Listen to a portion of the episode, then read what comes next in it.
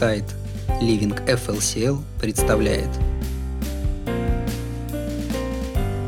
Кинока Насу Прелюдии ко второй части игры «Лунная принцесса»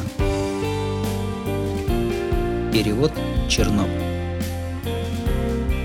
Текст читал Росетау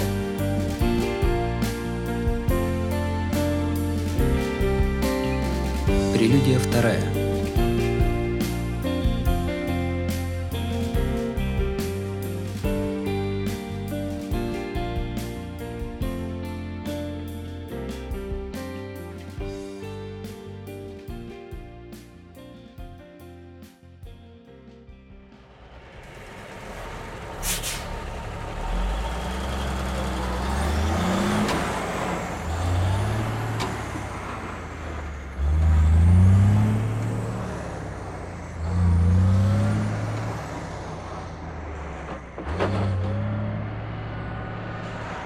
Эта груда железа совсем не вписывалась в окружающий пейзаж.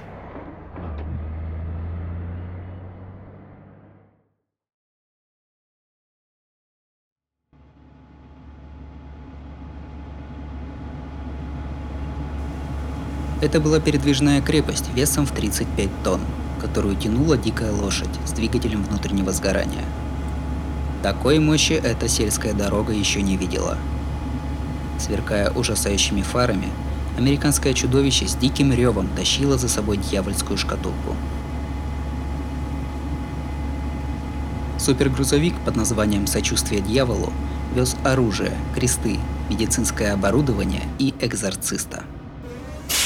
Вряд ли кто-нибудь рискнул бы тягаться с этим монстром. Уже четыре дня он путешествовал по землям Соединенного Королевства – и все это время люди не спускали с него глаз. Если быть точным, жители деревень поражались не гигантскому трейлеру, а его водителю, что было неудивительно. Вел эту махину мирный священник. Дорога визжала под колесами монстра, а он играючи управлялся с ним. Зачем ему и нужно было следить, так это за температурой внутри прицепа. Сейчас она была в пределах нормы, но если столбик термометра опустится ниже 20 по Цельсию, священник должен отцепить дьявольскую шкатулку и взорвать ее. Конечно же, мужчина изо всех сил старался этого не допустить. Ему совсем не хотелось терять половину своей любимой машины. Самотоха в деревне и разорванная на куски напарница его ни капли не волновали.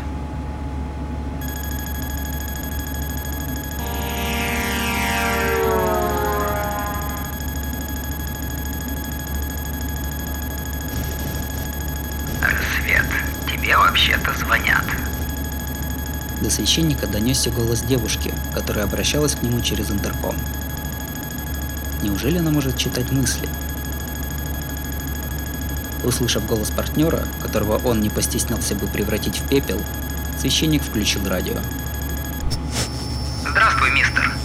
Не возражаешь, если я кое-что добавлю к заказу? Услышав пробивающийся сквозь белый шум голос, водитель глубоко вздохнул – с начала миссии это был уже третий звонок. Он кучу раз говорил ей, чтобы она заказывала все сразу, но женщина не переставала доставать его и в дороге.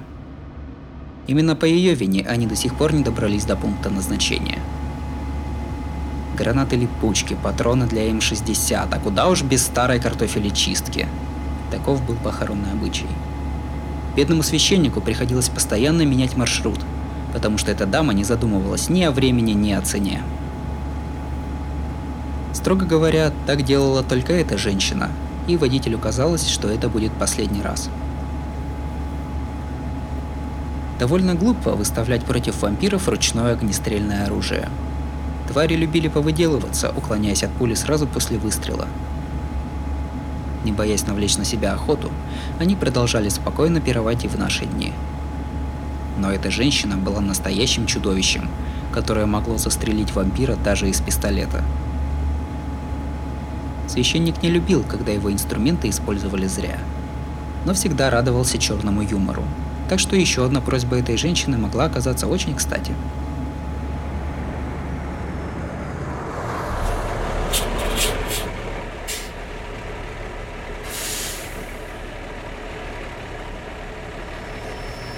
Что ж тут поделаешь? Работать с тобой очень трудно, но желание важного клиента – закон. Остановив грузовик, он достал записную книжку. К его удивлению, в этом запросе не оказалось ничего опасного. Может, в маленькой деревушке этого и не сыскать, но любой город с рынком легко решит все проблемы. Первые четыре ладно, но остальное без меня. Ты и сама можешь это приобрести. Сделка была заключена. Женщине хотелось что-то добавить, но секунду спустя она передумала, и священник облегченно вздохнул. Тогда еще два дня до прибытия. Нас ожидает большой крюк. Он выключил радио и вылез из кабины.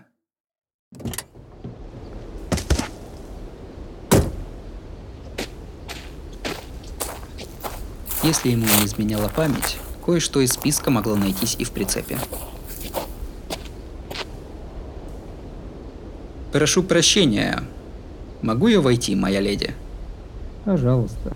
Я скучала, рассвет.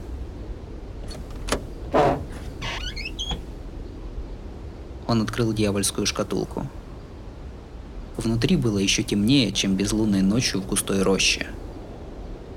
Лишь по мерцающим огонькам можно было оценить размеры прицепа. Во тьме покоились оружие, электроника, божье слово и желудок дьявола – чтобы не выпускать святой воздух, священник плотно прикрыл за собой дверь.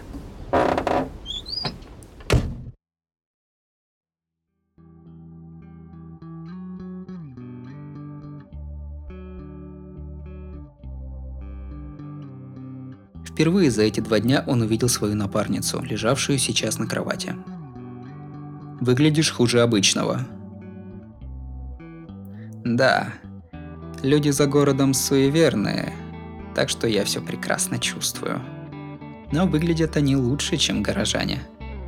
Тела их очень быстро меняются, однако эта боль даже приятна. Улыбнувшись, священник поведал о новом заказе. Что? Курку? Хм, похоже, это какое-то растение. Она сказала, это для еды. У тебя есть что-нибудь такое? Нет. Из порошка у меня тут только сычуанский перец. Хм, ясно. По-моему, ничем не отличается. Разумеется, отличается. Даже не смеет думать, что это одно и то же. Напарница пребывала в дурном расположении духа.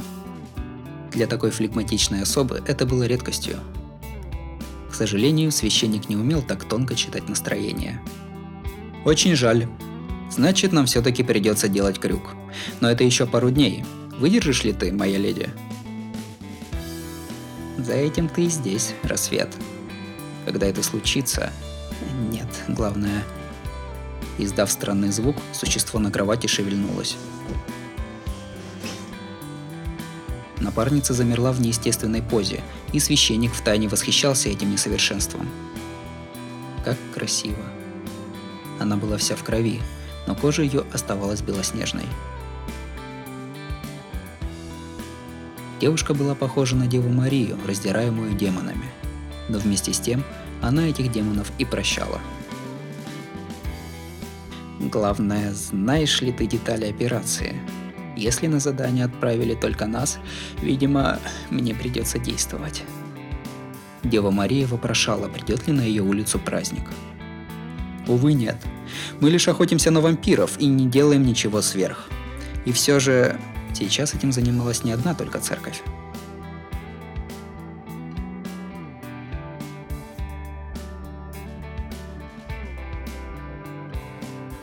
К этой решающей битве готовились годами.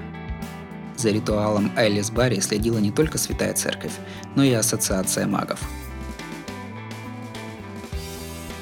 Примерно 10 лет назад обычная английская деревушка начала превращаться в промышленный район – на экономически бесплодной земле, используя труд рабочих и потом заработанные деньги, люди возвели несколько заводов. И окажись даже эта кормушка мертвых апостолов, маги все равно ничего не смогли бы сделать, пока вокруг было так много невинных людей. Как сверхъестественные существа могли вмешаться в то, на что было потрачено время и кровно заработанные деньги – Они могли прийти лишь тогда, когда честность и правильность покидали умы людей. И кому только это в голову пришло. Все в курсе, что врата ада вот-вот откроются, а все сидят и ждут начала ритуала. Вообще говоря, священник отлично знал, кто подал эту замечательную идею. Компания V&V Industries спасла эту деревню от вымирания. Одно время водитель работал и там.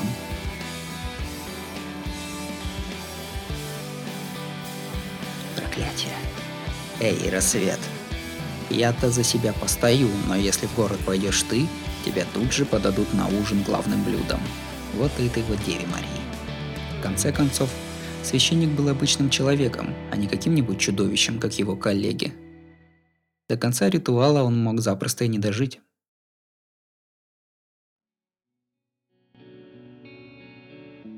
Ну, это ведь приказ начальства, да и не то чтобы очень сложный. Тем более я слышал пророчество, по которому смогу обрести свое потерянное имя. Ухмыльнувшись, поведал мужчина. Рассветом его начали звать уже потом, после того, как он потерял данное при рождении имя. Ты не знаешь своего имени? Ну да. Но ведь тебя зовут... Секунда тишины. Священник потер виски, словно у него внезапно разболелась голова. Да спроси любого, все знают твое имя. Прошу прощения. Моя леди, ты что-то сказала? С холодной улыбкой спросил он. Я не расслышал. Не могла бы ты использовать понятные мне слова? Почти кричал, уточнил водитель. Дева Мария помолилась за него. Сей человек еще не вернулся. Господь наш, направь его душу и даруй спокойствие.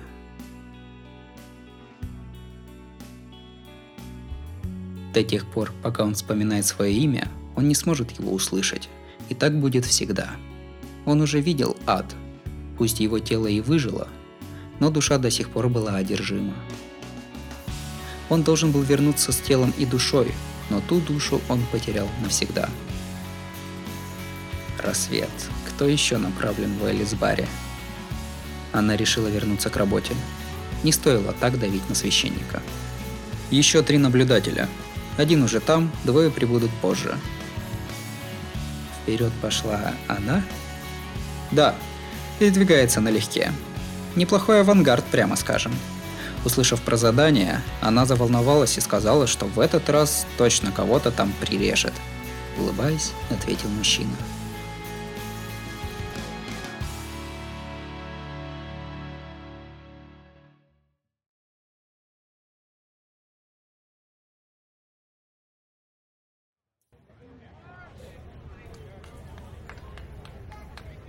за 12 часов до этого.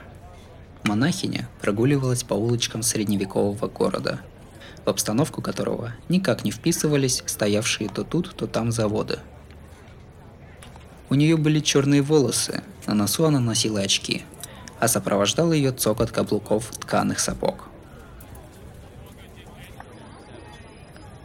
Значит, паб для незнакомцев на западной улице. И второй этаж с распутными девицами. Какая безнравственность. Надеюсь, они не кутят от заката до рассвета.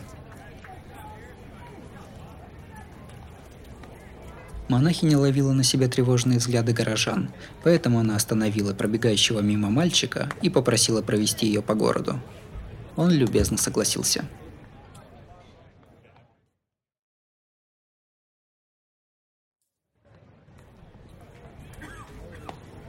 Большое спасибо, ты мне очень помог. Тут немного, но, пожалуйста, возьми. Она протянула парню мешочек с монетами, но мальчик не сводил глаз с пакета в ее руках, в котором женщина несла хлеб.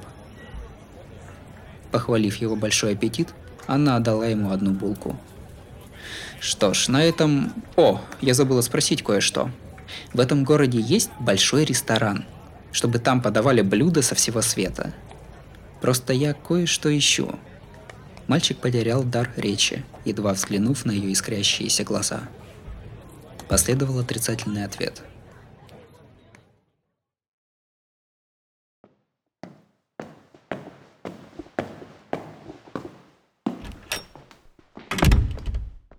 Добравшись до своего убежища, монахиня тут же включила рацию. «Здравствуй, мистер. Не возражаешь, если я кое-что добавлю к заказу?» Куркума, кориандр, тмин и красный перец. Конечно, у меня еще есть запасы гарам масалы, за это не волнуйся. Добавь еще морковь, лук, яблоки и говядину. В смысле сама приобрести? Ладно, что-нибудь придумаю. Но специи мне привези, высшего сорта. И запиши все на счет нарбарок.